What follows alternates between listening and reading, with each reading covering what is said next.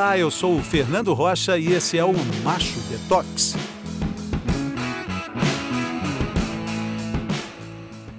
O mundo tem poluição, é verdade, mas a gente precisa respirar. Poluição é a degradação de características naturais por meio de remoção ou adição de substâncias. Isso vale para a terra, para o céu e para o mar.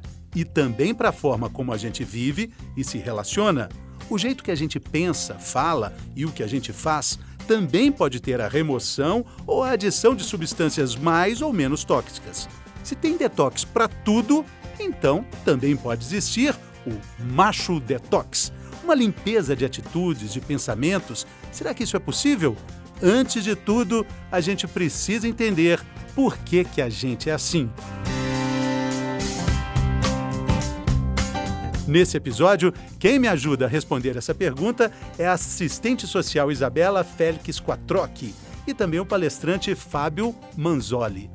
Muito obrigado pela presença de vocês. Estou muito feliz de começar essa jornada em tão boa companhia.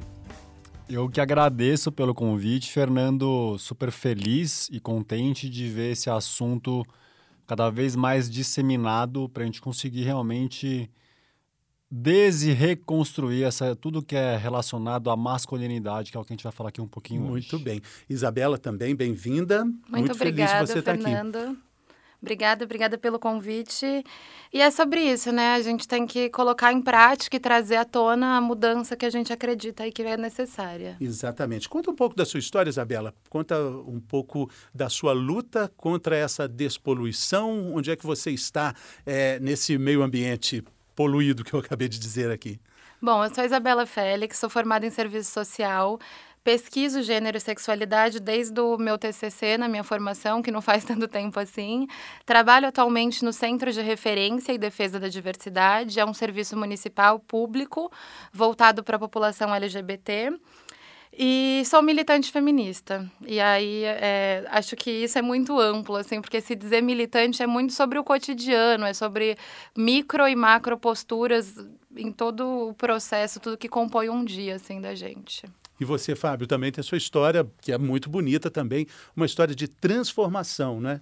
Exatamente, Fernando. Eu tenho 41 anos, né? Eu vim do mundo corporativo e eu iniciei essa jornada de trabalhar com homens e fazer cursos e palestras relacionados a esse tema quando eu comecei a tomar consciência do quanto que toda essa estrutura patriarcal e machista fazia mal para mim e bem como para obviamente que para todos os homens, né? E aí a gente vai falar um pouquinho hoje de suicídio, dessas estatísticas que mostram que realmente não tem ninguém ganhando. Então foi assim mais ou menos que eu vi, comecei a minha virada de chave. É, antes de tudo, eu queria também me posicionar aqui como uma vítima desse machismo estrutural que está por toda parte e queria me dizer, dizer também que eu me coloco como um grande aprendiz das pessoas que vão nessa jornada ao longo de todos os capítulos, os episódios, vão também. É, ajudar a esclarecer alguns temas. Né? Vamos começar falando, é, vamos, vamos começar, é, que tal, sobre o machismo estrutural, que tanto é dito, tanto é falado. Que, que machismo é esse? A gente convive sem saber, ele, ele é estrutural, mas ele também é invisível? Eu acho que o machismo estrutural é tudo aquilo, é composto por tudo aquilo que está tão intrínseco socialmente que a gente considera natural. Então, são esses processos em que algumas características são proibidas aos homens, tipo expressão de emoções. É, e outras são naturalizadas, por exemplo, é, o, o, não respeito ao limite do outro em processo de agressividade. Então, falas como o homem gosta mais de sexo e por isso ele é menos fiel, ou ele estupra, o que é muito mais grave, obviamente, porque ele não consegue se controlar e a gente naturaliza, naturaliza né, processos que são opressores, que são violentos e, e, trata isso como se fosse uma característica inata e não se trata disso, né? É muito necessário que a gente se responsabilize enquanto sociedade. Aí acho que todo mundo tem um papel nisso. É, porque a gente vai convivendo com isso de uma forma tão natural que acha que realmente é natural, né? Falta questionamento, né, Fernando? O que eu sinto é que a maioria das pessoas, isso eu sinto que também está mudando, vive nesse modo automático, que a gente aprende, né? Para mim, o machismo estrutural, concordo 100% com a Isabela, e falando do, do, daquilo que é inerente ao universo do homem, é isso, essa caixinha que não pode chorar, não pode sentir medo, não pode negar sexo, não pode broxar, não pode demonstrar afeto, sensibilidade, você não pode demonstrar nenhum sentimento que não seja a raiva. E aí é isso, né? Um monte de homem com comportamento disruptivo, que era a minha própria história, porque a gente aprende isso e não, e não questiona. A gente vive meio que reproduzindo aquilo que a gente aprende sem falar, será que é isso mesmo? Aí na hora que você começa a refletir, você fala, qual que é o sentido de uma vida que você não pode expressar nenhum sentimento que não seja um sentimento agressivo da raiva? Na hora que você começa a se questionar, você fala, cara, tem alguma coisa que não está legal. Ô, ô, Fábio, a sua história de percepção desse, dessa questão toda já é um grande exemplo, né? É, nessa apresentação, eu, eu, queria que você contasse um pouco disso para a gente, porque é, perceber esse, essa poluição já é o primeiro passo, né? Exatamente, Fernando. A minha, a minha história com relação a esse, a esse tema e esse trabalho que eu faço hoje, ela começou a partir dos meus 3, 4 anos de idade, quando eu lembro exatamente que eu tinha medo do bicho papão e eu chorava de medo à noite e o meu pai, ele não batia em mim, mas ele chegava na porta do quarto e falava: engole o choro, se não vai ter. E eu nunca esqueço da expressão, eu tinha 3, 4 anos, estou com 41 hoje. Então ele falava: engole o choro, se não vai ter, com uma expressão de ódio e um chicote de boi na mão. Então ele não me batia, mas aquilo ali para mim foi tipo um, um assalto emocional para não falar um estupro emocional, porque eu tinha 3, 4 anos, não era eu hoje de barba que estou aqui, era uma criança tinha acabado de sair da fralda. E aquilo ali, cara, e aí a gente pode falar mais hoje, mas assim, me trouxe severas complicações emocionais, de baixa autoestima, de comportamento explosivo, de começar a olhar para a mulher de uma forma inferior, porque também eu não podia brincar de boneca com as minhas irmãs, porque ele falava que era coisa de mulherzinha. E aí começou a moldar para mim essa coisa de que o homem né? Assim, estou sendo um pouco mais breve agora, mas a, a, ideia de que o homem é um ser superior, porque eu não posso fazer a coisa da mulherzinha, e, né? Então você começa a já criar essa, essa essa falsa percepção. E essa repressão emocional que eu vivi com meu pai, aí me levou para caminho de drogas, de remédios, de pensamentos suicidas. E uma coisa que foi muito marcante na minha vida era que eu não conseguia sentir absolutamente nada que não fosse raiva. Então, assim, nem medo, nem angústia, nem tristeza eu não conseguia acessar. Eu sabia que tinha dentro de mim, mas eu não conseguia acessar porque congelei partir dos 3, 4 anos de idade e muito menos senti amor. Porque era isso, eu tinha vários relacionamentos amorosos e eu não sentia amor. Eu gostava, era legal, não sei o quê, mas eu não conseguia sentir amor. E a minha busca foi muito nesse sentido. Eu falo, eu não quero morrer sem experienciar o que é o amor. Eu quero descobrir o que é isso e aí eu comecei nesse processo de buscar esse descongelamento emocional que eu sigo vivendo esse processo no gerúndio. Mas é, você contou aí de uma forma abreviada, mas foi um processo de disruptura muito forte também, não é? Você rompeu com muitos laços. Rompi com muitos laços, incomodou bastante gente, inclusive da minha própria família. Foi curioso que não incomodou meu pai. O meu pai, inclusive, ele me autoriza a falar sobre essa história com ele, por isso que eu falo disso em palestras, em lives no Instagram, em, em textos, porque ele sabe que é importante para mim. E eu realmente comecei a. A minha disruptura interna começou quando eu comecei a me abrir. Em 2016, há quatro, quase quatro anos, eu comecei a achar que eu ia morrer de câncer, mesmo assim. Eu tive, uma, eu tive certeza que eu ia morrer, eu achava que ia ser um câncer, porque eu estava na época com 37 anos e eu comecei a pensar, cara, eu vou uma hora ter um câncer porque eu tô há 33 anos, 34 anos, desde os meus 3, 4 anos de idade, reprimindo todas as minhas emoções com um sorriso de mentira no rosto para passar uma imagem de mentira para a sociedade, porque foi o que eu aprendi que eu tinha que fazer como homem. E aí eu falei, cara, eu vou morrer. Então já que eu vou morrer, eu quero morrer mais leve. E aí eu falei, eu vou vomitar entre aspas toda essa porcaria que eu tô guardando dentro de mim em silêncio foi exatamente essa frase. Eu vou vomitar essa porcaria porque eu quero morrer leve. Aí eu comecei a falar de tudo, da minha sexualidade, das minhas distorções sexuais, desses meus traumas de infância, que eu contei aquele que foi o mais forte, não foi o único com meu pai, né? Ele com o chicote na mão. E aí quando eu percebi que conforme eu ia falando, eu ia sempre ficando um pouquinho mais leve, assim, e sempre e no começo, quando eu falava dessas coisas, eu tremia, Fernando, igual um bambu. Tipo assim, porque pensa num cara que tava há 34 anos só falando que torcia pro Palmeiras, falando com os amigos sobre pornografia, política e futebol, era o meu, era o meu trivial, né? Como é de muitos homens. E aí, de repente, eu comecei a falar de coisas super profundas. Imagina, eu, eu, não, eu, eu parecia que passava um caminhão em cima de mim a cada fala minha. Depois eu falava, cara, me fez bem. É difícil na hora, mas eu comecei. E aí eu fui parando de usar drogas, fui largando os remédios tarja preta. Foi todo um processo, né? Assim, mas que graças a Deus é, eu recomendo muito para quem está nesse lugar muito congelado emocionalmente para começar a se abrir. Exatamente. Essa história, Isabela, é, te soa familiar no seu trabalho de assistente social? Você encontra pessoas como o Fábio também no seu caminho, na sua jornada?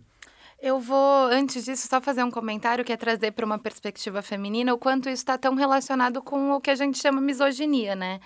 É, essa não possibilidade de falar de medo, de insegurança, de fragilidade, é porque tudo isso que é, que é muito relacionado ao feminino e o quanto a gente inferioriza socialmente essas características que estão aí tão relacionadas ao papel da mulher, ao que a mulher faz, etc. No meu trabalho, é, eu trabalho com a população LGBT, então a gente já traz, assim, já tem outras questões muito, muito específicas. Mas com certeza é, esse, esses papéis sociais né, e esses controles sociais dos corpos e das emoções e das subjetividades acaba afetando todo mundo. Eu encontro muito com isso no cotidiano. Assim. Exatamente, né? É, a, a, nossa discussão, assim, né? Aquela pergunta que eu falei antes, perceber o problema já é um começo de mudança, né? E quando você percebe isso, você começa a encontrar alguns termos, algumas, algumas frases, algumas falas que você vai pensando, puxa vida, é isso mesmo, né? É, eu, eu pratico isso, né? Um, um famoso é o mansplaining, né? Deixa que eu te explico né, que o homem diz, deixa que eu explico o que você sabe. É, quantas vezes eu me vejo fazendo isso, né? Essa expressão, ela está, é, ainda bem que ela está sendo cada vez mais dita, né? É, é interessante se perceber nesse lugar, né? E é preciso, eu acho, que se viva esse incômodo, né? Porque sair desses lugares não é nunca um processo fácil e nem gostoso. Então, por vezes a gente está aqui e a gente vê uma mulher, não sei, vocês homem, né? E pensam, poxa, chato, ou então, poxa, eu falaria disso melhor, eu faria isso melhor. E aí ter uma atenção no sentido de viver esse incômodo, esperar, passar por ele e construir uma outra postura, né? Enfrentar esse primeiro acesso. Eu recentemente fui fazer uma sensibilização num serviço e aí tava com um colega de trabalho e aí às vezes eu fazia falas e ele é uma pessoa que me respeita muito, a gente trabalha junto há um tempo, eu é, admiro Desculpa, super. Isabela, o que é uma sensibilização? Sensibilização? Uma sensibilização é quando a gente vai num, num outro serviço da assistência social, assim, é trazer sensibilidade para um tema. Então, esclarecer, falar de um tema. Então, é o que você está fazendo hoje aqui. É, não deixa de ser. E, e aí, enquanto a gente fazia a sensibilização, né, eu, eu fiz uma fala e aí, uma vez, ele, ele disse assim: ah, o que a Isa está tentando dizer é não sei o quê, completando só meu raciocínio. Aí, ele fez isso pela segunda vez, e aí, no final, eu falei: olha, vou te falar com carinho, para que ninguém te fale um dia com agressividade. E às vezes isso é tão invisível, porque eu tenho certeza que ele é uma pessoa que me respeita, eu o conheço já. Mas são essas pequenas ferramentas, essas pequenas rupturas, que às vezes estão escondidas por trás do discurso que fazem toda a diferença. E, mas é porque a gente se pega, isso eu acho que é muito, muito intrínseco, assim. É, desde que a gente é pequeno, a gente aprende, né? Então, quando a gente está numa aula de uma faculdade ou numa palestra, até tem algo do tom de voz. A gente já associou que o tom de voz de um homem, de repente, ele, ele ressoa. Então, se vocês me interrompem agora, talvez as pessoas passem a ouvi-los. E a gente tem que treinar a, a sensação de ouvir, né? E a nossa atenção para ouvir com, com decência homens e mulheres falando, inclusive entendendo que mulheres vêm desse lugar já que é desprivilegiado nesse aspecto. Pois então, tem um aplicativo feito por um brasileiro, né, é, que fala isso, né? Você coloca o celular na mesa, ele, ele, ele indica quantas vezes a mulher foi interrompida por uma voz masculina. E a grande é, sacada do aplicativo funcionar é exatamente o que você acabou de dizer. Como a voz masculina acaba sendo preponderante, mais forte, é, o aplicativo mostra, ele já está disponível em quatro idiomas, é, quantas vezes a mulher foi interrompida no trabalho durante um dia. É, pim, pim, pim, vai marcando. Nossa, e depois ela pode explicar, fala, olha, tá vendo aqui você me interrompeu aqui, mas eu não queria. É, mas você precisa perceber isso. No início eu falei da poluição, a gente não vê a poluição. A gente vive em São Paulo. É, outro dia eu estava fazendo atividade física, correndo na Sumaré ali. Aí um cara passou, poxa, está correndo no meio da poluição. Mas o cara não estava fazendo nada. Eu, pelo menos, estava correndo. É, e aí, tem poluição, mas você vai deixar de fazer atividade física que é tão necessária por causa da poluição? Você não vê a poluição, ela está ali. E eu acho que essa é uma situação que a gente está vivendo aqui, né? Eu tenho uma pergunta, assim, que, que me ocorreu enquanto você falava disso. Que a gente está falando da poluição, que é essa masculinidade tóxica.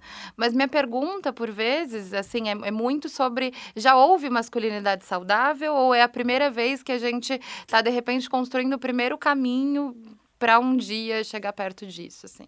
Bom, vamos deixar para responder um cara que tem uma página no Instagram chamada Masculinidade Saudável. Então, se, se não existia antes, agora com certeza existe, né, Fábio? É isso aí, né? Eu estava falando antes de começar o podcast, Isa, que tem muita, muita fala hoje sobre masculinidade tóxica, que eu acho que é importante falar sobre os efeitos dessa criação tóxica para os porque tem muito homem, eu falo mais de homem, né, porque é o meu universo, que ele está nesse modo automático, ele não percebe que ele está lá reproduzindo eventualmente padrões que são tóxicos, porque ele aprendeu, nunca se questionou.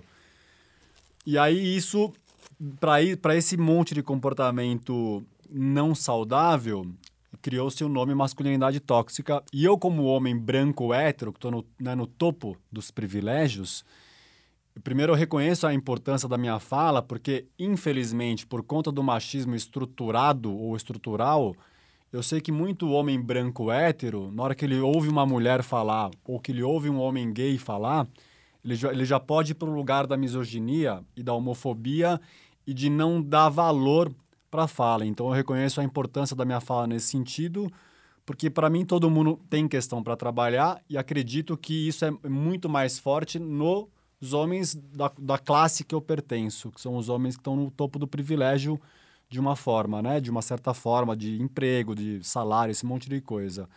E ao mesmo tempo eu sei como homem cisgênero hétero, branco, que a, o termo masculinidade tóxica afasta os homens da discussão porque eles se sentem agredidos. E no fundo a masculinidade hoje está muito frágil. Não é à toa que 80% dos suicídios é cometido por homens. Então a minha ideia de falar sobre masculinidade saudável é para, especialmente o que eu mais escrevo no meu Instagram, não é só isso, mas é muito mostrar a raiz da questão, porque nenhum homem nasceu tóxico, nenhum homem nasceu agressivo, misógino, homofóbico, racista, não nasceu assim. A gente é criado dessa forma, né? Tem uma frase do Nelson Mandela que eu gosto muito que ele fala: ninguém nasce odiando as pessoas por causa da cor, da raça e etc. Então, se a gente aprende a odiar, a gente pode desaprender a odiar e aprender a amar e essa é a proposta do meu trabalho de realmente ajudar os homens sem uma, sem uma fala agressiva contra eles, porque eu sei que vai dar pouco resultado, mas é mostrar para eles o quanto que é, esse estrutural machismo faz mal para os próprios homens, porque infelizmente eu acredito que generalizando a maioria dos homens, quando a gente fala da, de feminicídio, de homofobia, eles também acham que não é problema deles porque quem está sofrendo, estou falando dos homens héteros, né? Porque a, o, o, feminicídio é problema da mulher, óbvio que não é isso, né? Porque o homem é geralmente o, é o, é o autor né? Do, do, dos assédios e de violência. Mas quando a gente fala de feminicídio, de homofobia e de misoginia, geralmente o cara fala: Isso aqui não é problema meu, não sou eu que estou sofrendo isso.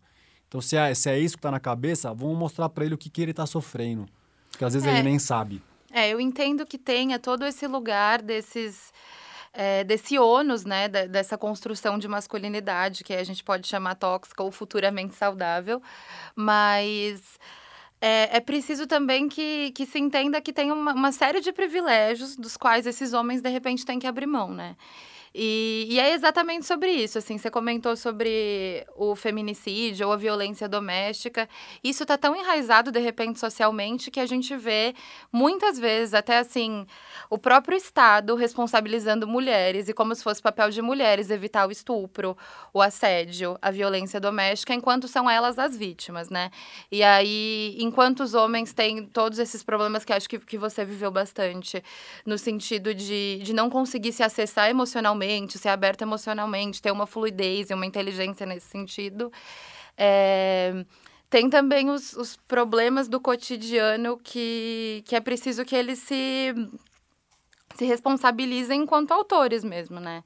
E aí essa, essa função social mesmo. Agora, é, pode parecer, como você disse, Fábio, alguma coisa distante para quem escuta a gente agora falar sobre masculinidade tóxica, falar sobre essa poluição toda. Então eu separei aqui é, algumas perguntas que podem identificar um comportamento tóxico. São perguntas de auto-investigação é, tóxica. Então, você que está me ouvindo agora pode responder é, para você mesmo. Então, eu vou falar a primeira. É, olha só, você já debochou de um homem por ele não corresponder às suas expectativas masculinas? Isso entre, entre os amigos é muito comum, né?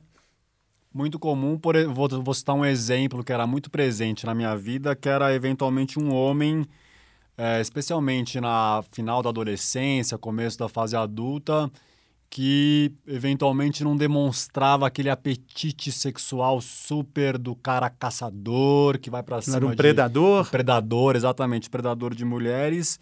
Esse cara geralmente sofria bullying. E eu vivia isso, na verdade, porque e aí tem muito a ver com a minha própria infância. A minha sexualidade ela foi desenvolvida mais tarde do que a média dos amigos que eu me relacionava. Então eu sofria esse bullying. E aí, cara, sei lá, minha vida realmente era muito difícil emocionalmente. E eu me forcei a iniciar essas atividades sexuais para porque eu não aguentava mais ser zoado pelos amigos, mas eu também zoei muito, tá? Não tô aqui falando que eu era só o o cara santinho, legalzinho, não. Eu zoei muito também a coisa de chamar o amigo de bichinha, de esse tipo de coisa, né? Que sempre tem essa coisa homofóbica, então eu fiz bastante isso também e... É, isso, isso caminha para a segunda pergunta. Você já fez um homem se sentir menos homem por ele não fazer algo que você considera correto? Eu, eu, eu me enquadro nesse sim aqui. Porque, por que, que você considera correto? Porque é, você está num meio social que considera aquilo correto né? Xingar alguém. E quando vocês veem os amigos reproduzindo é, padrões muito machistas, por exemplo, ah, ontem eu estava numa festa e aí eu fiquei com duas mulheres e, e tudo bem. Mas quando é uma mulher que de repente ficou com, com você e mais um amigo, falar disso num lugar assim. Ah, ironizando o comportamento e tal. Hoje em dia já tem essa postura, essa preocupação de, de de repente dar um toque, o, falar, a famosa, vamos parar, a famosa chega. passada de pano, é, né? parar o pano, na é, verdade, né? Tirar o pano. É, a, a, passada de pano virou parada de pano agora. Isso, porque o passar o pano é, é meio que assim, é legal. eu concordo. pode ser, né? É concordar, né? E o contrário de passar o pano... Não, isso foi uma, uma expressão que eu criei agora. Mas assim, se, se hoje em dia vocês já fazem isso, vocês se pegam fazendo isso, assim... Ah, cara, não, não é mais legal falar disso. Acho que já foi, 2020, hein? Eu, eu me esforço para ter um pensamento diferente. É muito difícil a gente falar, fazer e pensar a mesma coisa, com unidade. Esse, esse é um princípio da, do, dos grandes filósofos né, orientais, mas é muito difícil. Você fala, pensa e faz a mesma coisa. Eu, pelo menos, tento me policiar no que eu falo e no que eu faço. Mas pensar eu acho que ainda é difícil. Eu reconheço que ainda é difícil. Vamos só ver a outra pergunta aqui. Você já. Você já pra, nós estamos fazendo uma investigação tóxica, né? A outra pergunta que eu já. A primeira eu falei sim, essa outra. Você já questionou a capacidade de um homem por não fazer algo tipicamente masculino? Ou seja, você não gosta de jogar bola? Por que, que você vai jogar vôlei? Isso é demais. É comum demais nas rodas, né? Eu já ouvi muito isso nos círculos que eu, né, eu faço, além das palestras, cursos para homens, eu já ouvi muita história de homem que é isso, não gostava de jogar futebol, mas se obrigou a jogar futebol para não ficar lá sofrendo bullying na escola, com a coisa da, do viadinho, da bichinha. Sinceramente, não era uma coisa presente na minha vida, Fernando. O que era presente na minha vida mais de coisa tóxica era a sexualidade. Assim, sexualidade. De ver a mulher como objeto, como né, santa, recatada e do lar e né, aquela coisa da, dessa visão dual da mulher, isso era uma coisa é. que eu vivia bastante, com muita influência da pornografia também. A gente vai falar sobre isso também, sobre o que já está sendo chamado de broderagem tóxica. Isso inclui essa sua, essa sua questão aí, Isa, que você perguntou, né? Porque tem um brother que vai te ajudar a resolver o problema com você, uma broderagem saudável, quando você é, fala alguma coisa, comenta algum assunto, e tem a broderagem tóxica que fala: caramba, bicho, e conta para todo mundo, ele sai espalhando isso, ou repercute uma, uma cena que ele viu de uma forma não saudável, né? tóxica. Né? Eu tenho muitos amigos que me perguntam assim, Isa, qual que é, de repente, meu papel nessa luta de vocês? Falando do feminismo, pensando que é uma luta pela emancipação das mulheres, né? Assim, em linhas gerais. E, Isa, como é que eu posso ajudar? Isa, eu acredito nisso, e como é que eu chego lá e tal. E aí eu acho que é muito sobre ouvir mulheres e, e passar isso para os homens e tornar isso um hábito, assim. Então, em vez de você constranger uma mulher, você estar atento para quando um homem interrompe uma mulher, ou quando ele faz um comentário de cunho moral sobre a sexualidade de uma mulher e objetifica uma mulher.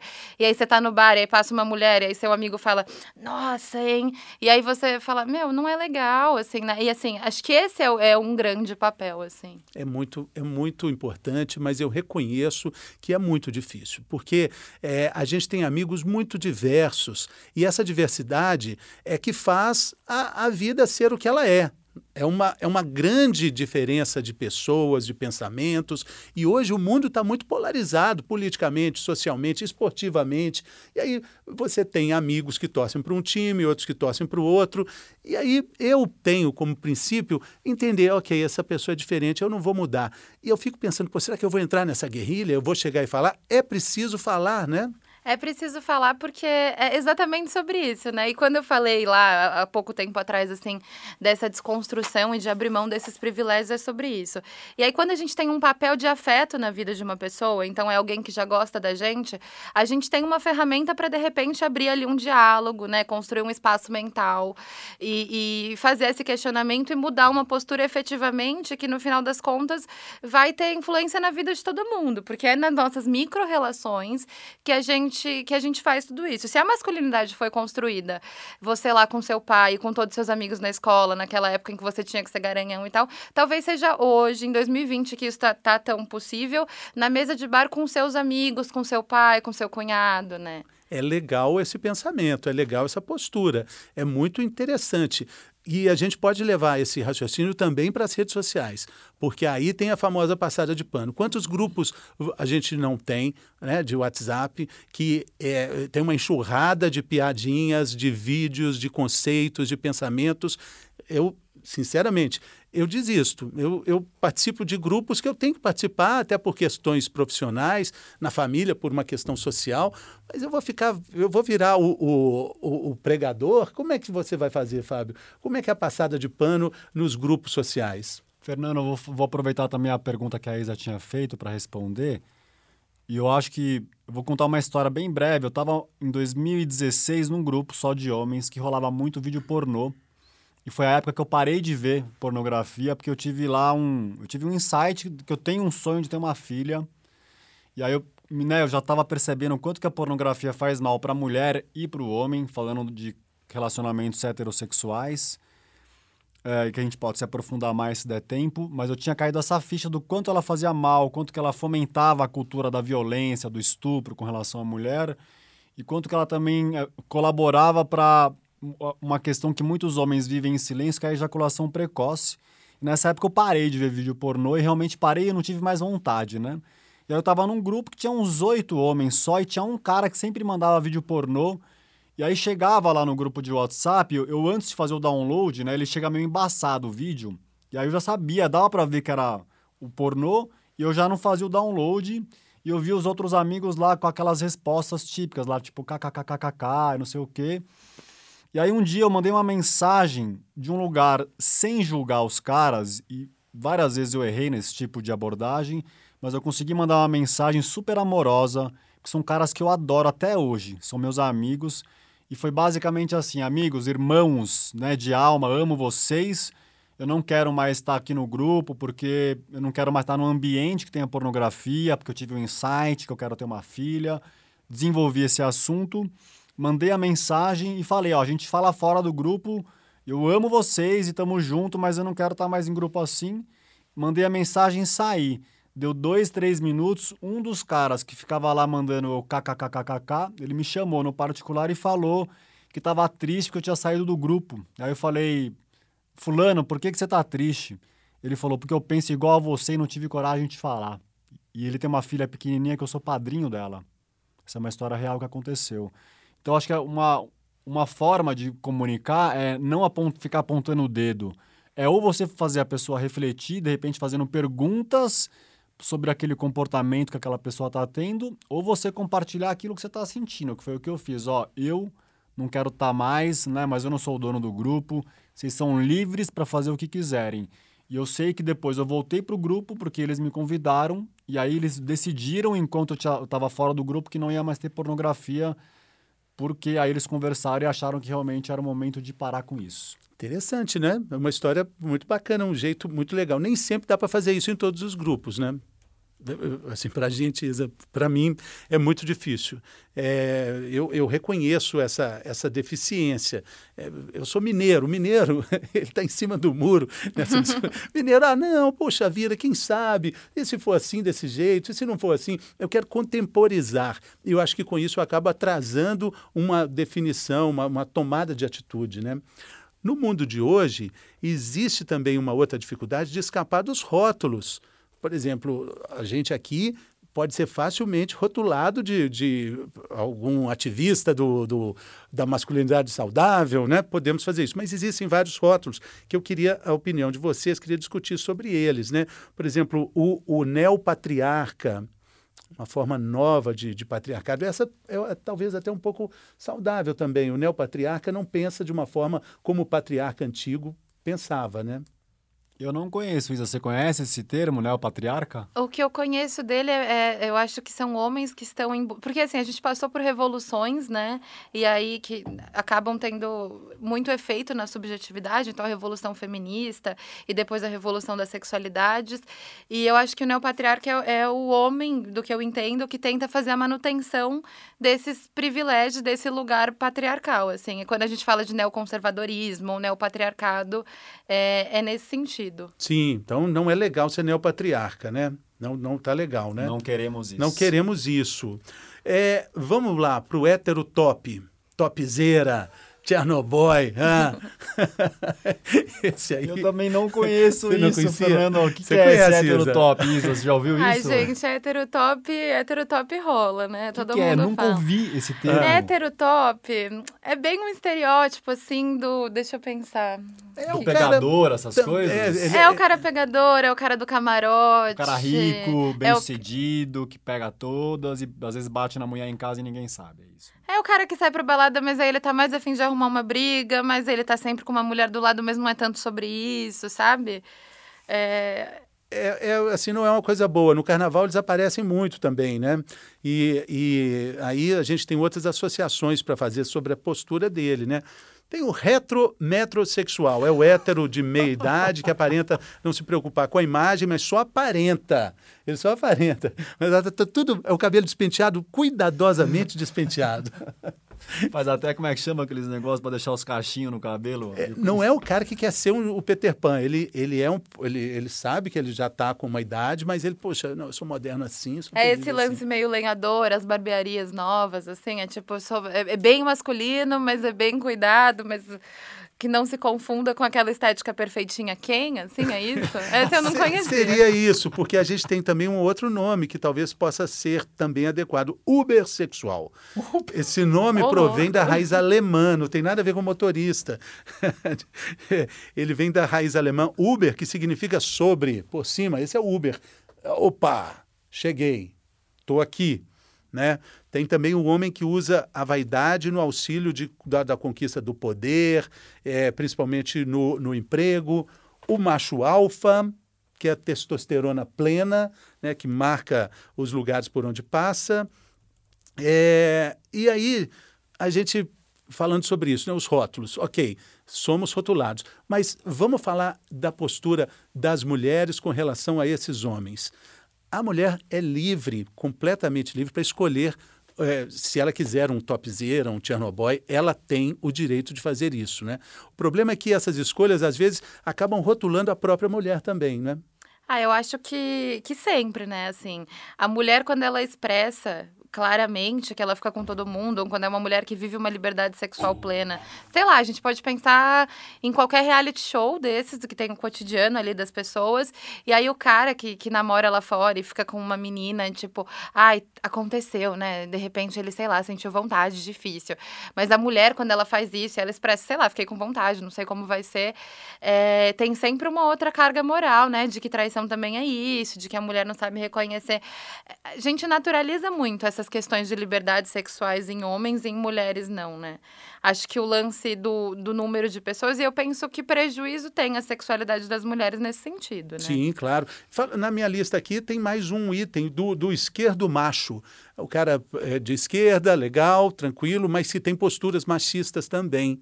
Esse é mais identificável. Esse eu tenho ouvido mais nas redes sociais, mas eu nunca tinha entendido o que, que era isso. Foi bom você trazer isso. Esquerdo macho é o macho que, de repente, ele é desconstruído, ele tá aqui, tá atento, mas ele não perde uma oportunidade de, de explicar e falar mais alto que uma mulher sobre qualquer questão. Assim, é a mesma coisa que a gente sentar aqui, e aí estou aqui convidada, todo mundo muito disposto, porém, eu sei falar mais disso do que você, Isabela, sabe? Assim, em qualquer Na hora que você lugar. começa, a pessoa te interrompe, é isso? É, numa sala de aula, num, num... é gente que já está disposto, já fala politicamente, já pensa em tudo isso, mas não consegue fazer aquela micropostura que é tão importante assim. Interessante. Bom, agora a gente chega é, numa questão de discussão também é, legal, porque vamos colocar nesse componente social aí as músicas que falam sobre essa sexualidade é, poluída, é, que colocam a mulher num lugar também muito é, de conquista. E aí a gente coloca o carnaval, que está é, tá na memória recente, onde a mulher chega com uma fantasia, lembrando, com todo o direito, com toda a liberdade que ela tem, de colocar a frase que ela quiser na fantasia. Mas esses machos aí que a gente rotulou, é, nesses exemplos anteriores, podem achar que a fantasia é um recado para eles. Aliás, eu acho que o grande equívoco nosso de homem é achar que a mulher fica bonita para a gente. Esse Ou é pensar ainda que a fantasia dá algum direito, né? Exatamente. Por mais que ela seja provocativa. Por exemplo, vou citar alguns exemplos. Uma mulher coloca uma plaquinha assim: Uberpool, pego você e todos os seus amigos. Não sou para ver, sou para. É, eu, eu, não uso fantasias, apenas realizo.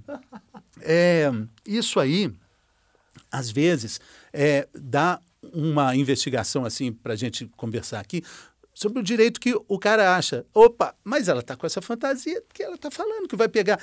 Eu li, então é para mim. Gente, mas aí eu pergunto por quê e qual que é essa falsa simetria, né? Porque há quantos anos, vocês lembram daqueles abadás que tinham os quadradinhos assim, loira, morena, ruiva, feia, bonita? Não lembram disso? Que se usava assim, eram uns abadás com os quadradinhos e você faz um check, tipo das meninas que você já pegou. Não necessariamente é mais uma piada, mas eu acho que isso assim é de quando eu tinha 15, 2000 e eu tinha uns 15 anos assim. Sim. Então tem nove anos isso, sabe? Oito anos. E e aí a gente nunca questionou. É, é, só é diferente porque nenhuma mulher chega num homem, pega ele pelo braço e aí, ah, é porque você tá com essa camiseta, né? Tem toda uma estrutura por trás. E o problema não, não tá nessa mensagem, mas entender que pego você e todos seus amigos, loira morena, não sei, tem uma coisa muito importante chamada consentimento, né? Exatamente. Eu vivi o carnaval mais politizado no sentido de sentir muito apoio e preocupação feminina, assim, das mulheres muito atentas e tal. É mas vivi situações constrangedoras, e aí teve um negócio muito engraçado que aconteceu. Eu fui num bloco LGBT, por sinal. E aí no final, no after, assim, tinham dois, dois rapazes passando. E aí eles passaram e comentaram qualquer coisa, assim, eu tava de body. E aí um outro cara falou: Meu, que é isso? Não é mais assim que se trata a mulher. E aí os dois começaram a meio discutir, o outro falando assim: Ah, vai beber, não enche o saco, vai ficar bêbado. E o cara, você tá vacilando, você tá passando vergonha, assim. Então, acho que. E eu nunca tinha visto isso na vida, assim. Acho que isso tá acontecendo acontecendo e é emergente. Assim. É, eu, eu tenho um exemplo do meu filho, que tem 22 anos, esteve presente em quase os, todos os 800 blocos que desfilaram em São Paulo, é, mas ele falou de uma transformação sutil. Tem uma outra amiga que também teve em quase desses 800 blocos, que também falou isso comigo, da valorização do olhar, que o olhar passou a ter um, um, uma conotação mais importante do que existia. É, assim, algumas pessoas trocaram o olhar, a comunicação pelo olhar, por aquele puxão de braço, né? Vem cá, que era uma coisa completamente estúpida, agressiva, né? É, sobre essa questão da fantasia, da roupa, que é também um tipo de identificação social que a gente tem, todos nós temos, vale lembrar no início do ano o caso do motorista de Uber que, que assediou uma menor de idade e, para se defender, ele não teve nenhum constrangimento em dizer: gente, ela estava usando um short tipo Anitta. É, então qualquer um faria aquilo. A Anitta se pronunciou dizendo que se ela usava um short tipo Anitta, ela era uma mulher fantástica, com liberdade e com posição para ter as suas ideias colocadas. É, ainda bem que isso existe e a gente está comentando sobre isso. Né? Esse caso é todo um absurdo, né? Porque assim, eu lembro do vídeo em que ele fala assim: ah, ela fala, você tem idade para ser meu pai. De repente ele fala, é, mas eu faria coisas que seu pai não faria, assim, sem constrangimento nenhum, é grave. E aí depois falar isso dos shorts. E eu acho que é aquilo que a gente falou no começo, né? Tentar responsabilizar a vítima, assim, como e quando que uma mulher vai ter responsabilidade em, em qualquer contexto que seja sobre um assunto assédio. Porque, assim, é, pode ter acontecido o que for. Se no último minuto, já sem roupa, a mulher disser que é não, é abuso. E aí não, não é mais, não, nunca é responsabilidade da vítima, né? E aí eu acho que, apesar de tudo isso que a gente tenta fazer com flexibilidade, essas posturas a gente precisa ter muito rígidas, assim. Exatamente. Pode falar. Uma coisa que eu ia falar também, bem na, na, na linha do que a Isa trouxe, é que, inclusive, se durante o ato sexual, se estiver rolando e uma hora a mulher falar não quero mais e o cara seguir porque é o impulso e realmente pela cultura é uma, é uma situação que é difícil do cara conseguir parar, mas tem que parar e se não parar é estupro. E sobre essa questão de fantasias e de roupas, se a mulher quiser sair de fio dental e com a intenção de provocar, ela tem o direito. Né? A gente não dá para saber por que, que ela está saindo e não importa, mas ela pode sair lá de fio dental não pode sair pelada porque a, o, né, a, a, legislação não permite ninguém sair pelado na rua. Mas se ela quiser sair de fio dental e andar no Uber de fio dental com a perna aberta para provocar o motorista, ela tem o direito. E, e, e o fato dela estar provocando não dá direito ao motorista dele fazer absolutamente nada que ela não queira, por mais que ela provoque ele inteiro. Gente, mas é muito egocentrado. Assim, não tô falando que necessariamente você disse disso, mas pensar que aí sentou de perna aberta e é para provocar. Às vezes tem um bilhão de razões, assim, não, assim, pra sentar de perna aberta, né? O que eu disse é que mesmo se for para provocar, ela tem o direito. Eu não tô dizendo que é esse o caso. Entendi. Mas se ela quiser ir lá e provocar, ela tem o direito. Isso não dá o direito do homem de fazer aquilo que ele bem entender. E claro que, pô, com certeza absoluta, eu não estou dizendo que seja esse o caso, que ela quer provocar, eu, tô, eu fui para esse extremo. Se ela quiser provocar, ela pode, mas isso não dá direito do homem fazer o que ele quiser. É, é uma questão randômica, né? A gente volta de novo nessa na, na, no machismo estrutural. No início do ano eu também estava em Salvador e eu observei uma reportagem da televisão lá mostrando que na praia de Itapuã um casal de turistas é, é, tinha sido assaltado e a menina acabou sendo estuprada. E o repórter estava entrevistando o comandante do policiamento. E o, o, comandante falou assim: olha, realmente as pessoas têm que saber onde é que elas andam. É, não dá para um casal de turista andar aqui na praia de Itapuã à noite achando que nada vai acontecer. Aí volta para a apresentadora, ela fala assim: ô comandante, peraí. E, e a mulher que foi estuprada e a moça? Nós não vamos. Ninguém tá, A polícia não está preocupada com isso. Ou seja, é tão natural para um comandante de policiamento dizer isso. Não, calma, se tem problema ali, por que, que você vai andar ali? Logo, de novo, a vítima é culpada, né? É, tem gente que chega e fala assim: ah, você deixa seu carro aberto na rua? Então, e fazer um, um, uma comparação disso com uma mulher que anda sozinha à noite ou anda com roupa curta. E aí eu vou te falar: você deixa seu carro aberto, eu entro no seu carro, pego e saio ele dirigindo, segue sendo crime, né? Só que a gente não tá falando de um veículo, de um objeto, a gente tá falando de um corpo e de um trauma irreversível. E eu acho que o mais legal é a gente pensar assim, quando a gente falou lá no começo do vídeo, da pornografia, o quanto tá tudo tão relacionado. Por isso que tá talvez as posturas mais. É, coesas, assim, e talvez até radicais sejam necessárias. Porque é sobre a cultura de pornografia que, que faz um cara filmar uma mulher sem o consentimento dela e colocar na internet quando ela tem 14, 15 anos. Eu vivi muito isso no ensino médio, assim, espalhar nude das meninas e tal.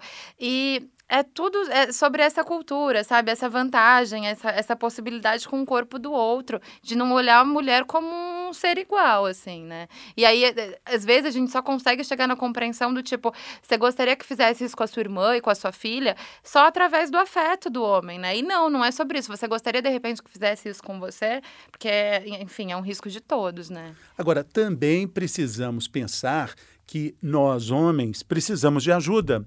É, eu quero trazer aqui nessa discussão um artigo de um antropólogo mineiro de Juiz de Fora chamado Marco Monteiro, que fez é, um, um, uma tese de mestrado dizendo é, que o título era Tenha piedade dos homens.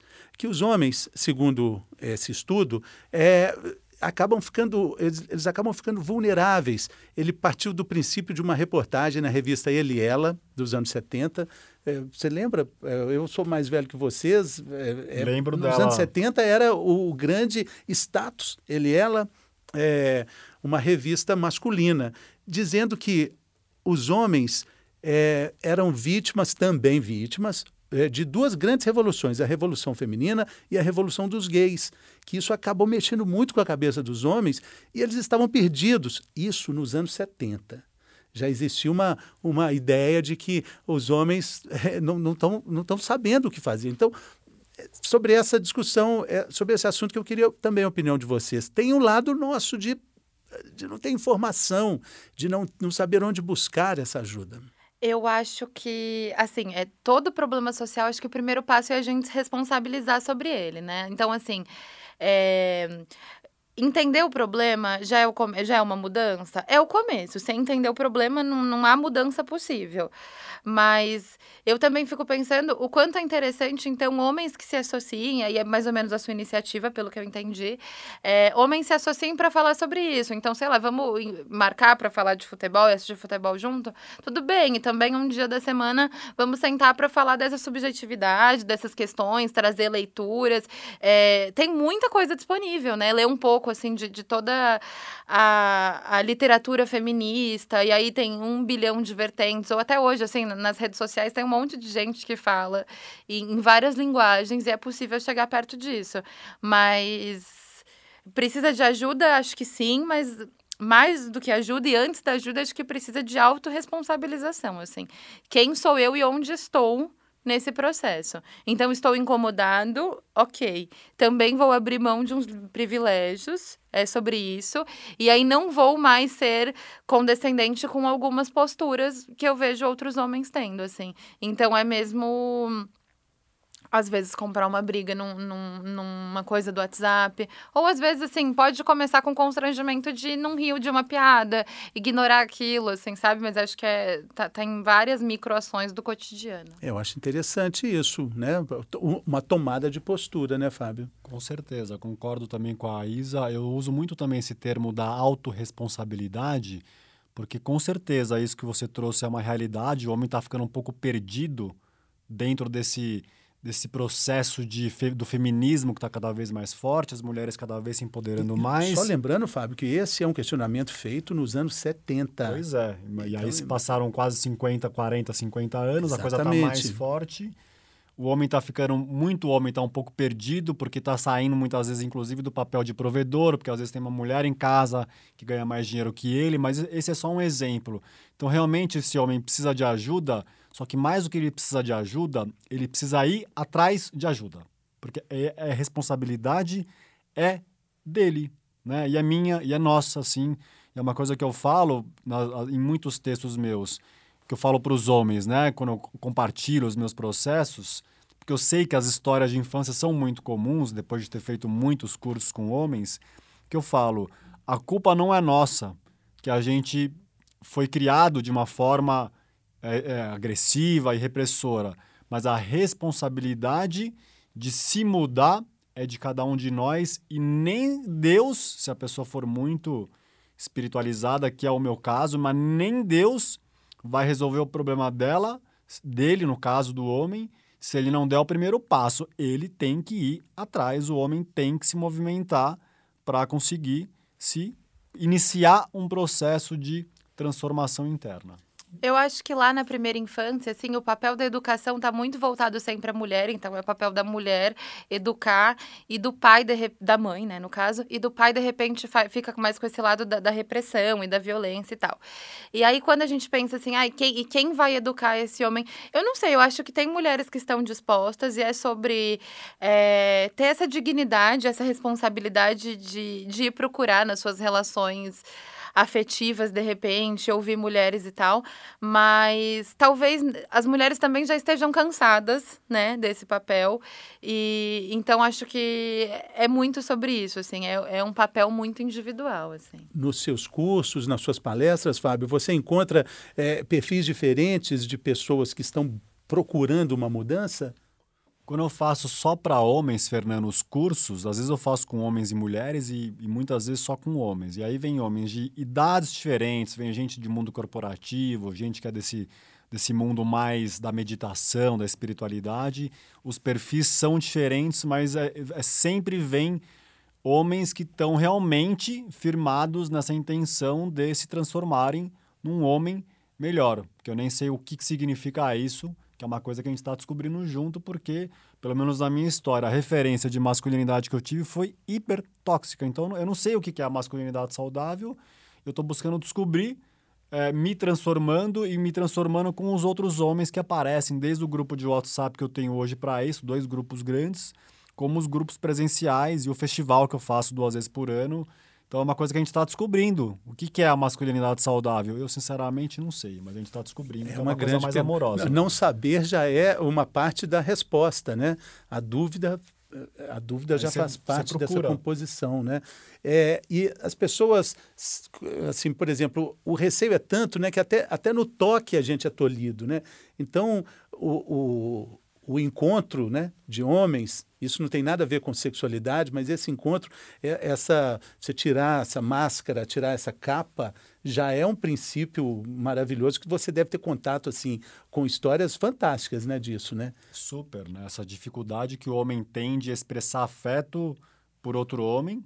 Né? Eu falo às vezes brincando nos meus cursos, quando tem mulheres também, né? Porque a minha namorada, ela trabalha com o, o, a coisa do feminismo, com, também com a espiritualidade. Mas aí eu falo às vezes brincando, amiga, quer saber qual que é o nível de machismo que tá o homem? Vê ele abraçar outro homem. Se o cara der só o tapinha nas costas, tá bem machista. Se ele abraçar e botar o bumbumzinho para trás, porque não pode encostar o quadril, porque fica com medo do pipi ficar duro, tá mais trabalhado, mas ainda precisa dar mais um passinho. Agora, se ele abraçar e dar um beijo na bochecha do amigo e encostar o corpo inteiro, é só uma referência, é muito real isso. Porque eu, antigamente, eu, eu vi uns amigos meus que eu não via faz tempo, aí eu lá, que saudade de você e aquela coisa de lado, tapinha nas costas. Aí depois eu comecei a abraçar e eu falava, cara, por que, que eu sempre boto meu quadril para trás? Aí eu falei, é, porque não pode, né? Aquela coisa, não pode encostar o órgão genital, pipi com pipi, né? Porque imagina se dá algum processo, o que, que acontece? E aí depois, aos poucos, cara, é processo. No começo incomoda. E hoje em dia, quando eu encontro os meus amigos, cara, quase sempre é abraço mesmo, olho no olho, dou um beijo na bochecha. E também aquela coisa, né? Se ficar duro lá, se tiver alguma excitação, tá tudo bem, né? E óbvio, se não tiver tudo bem é porque tem homofobia para trabalhar ainda. Tá vendo como é difícil pra gente? Eu assisti um documentário recentemente que relacionava muito isso, assim, aquela fase da, da pré-adolescência em que, em que, por essa necessidade de toque mesmo, porque isso é parte até do nosso entendimento espacial no mundo, assim, é, que os meninos só brigam de lutinha, porque é esse desejo de toque. Eu com as minhas amigas, assim, a gente pode dormir, dormir abraçada, sem, sem nenhum pretexto sexual e tomar banho junto, e aí isso não é possível para o homem, né? E aí isso, e o documentário relacionava inclusive isso ao consumo de álcool nos Estados Unidos, assim, né, nessa fase, porque quando você tá bêbado, você pode amar seu amigo e abraçá-lo, e aí demonstrar afeto e falar, cara, eu te amo, e dar um beijo na bochecha. Agora no cotidiano não, né? Assim, nem entre pais e filhos, e assim, é, eu, eu sei que não, não é simples, mas o que eu me pergunto muito é, é quem criou esses modelos e por quê, né? Assim. E quem se beneficia deles ainda. É, assim, eu acho que a, a, situação tem saída porque, por exemplo, eu nunca vi o meu pai dando um beijo no meu avô. Certamente meu avô também nunca deu um beijo no pai dele. Mas eu sou capaz de dar um beijo no, no meu pai e também beijo os meus filhos. Então, os filhos dos meus filhos também, eu acredito que vão dar, trocar beijos. É, alguma luz existe por aí, né? Mas isso vem de muito tempo, é tudo, tudo muito rígido por muito tempo. É difícil mudar. Eu também, meu avô, o pai do meu pai, eu também, o máximo era um abraço, aquele abracinho ali de ladinho mesmo, assim. É, não, não tinha, não era comum isso. Não, não, eu, eu não, não cresci com esse, com esse afeto tão externado também, né? É difícil, não é fácil essa transformação. Eu, a cada pesquisa que eu faço, a cada conversa, eu percebo como a gente tem um longo caminho, Isa. É, eu, eu imagino que sim. É, e acho que, que o caminho é, é muito sobre isso mesmo. Desconstruir esses padrões na prática, assim, né? E talvez fazer, se fazer essas perguntas que, que eu fiz agora há pouco. E, principalmente entender que vantagem eu tenho se eu construir uma nova postura a partir de agora? E eu começar, porque eu posso ser um prisma aí de uma mudança. Pode ser, pode ser, né? Podemos aqui, nesse núcleo de debates aqui, começar uma mudança. Por exemplo, você tem os seus festivais, pode falar sobre eles, pode convidar também. Eles acontecem duas vezes por ano.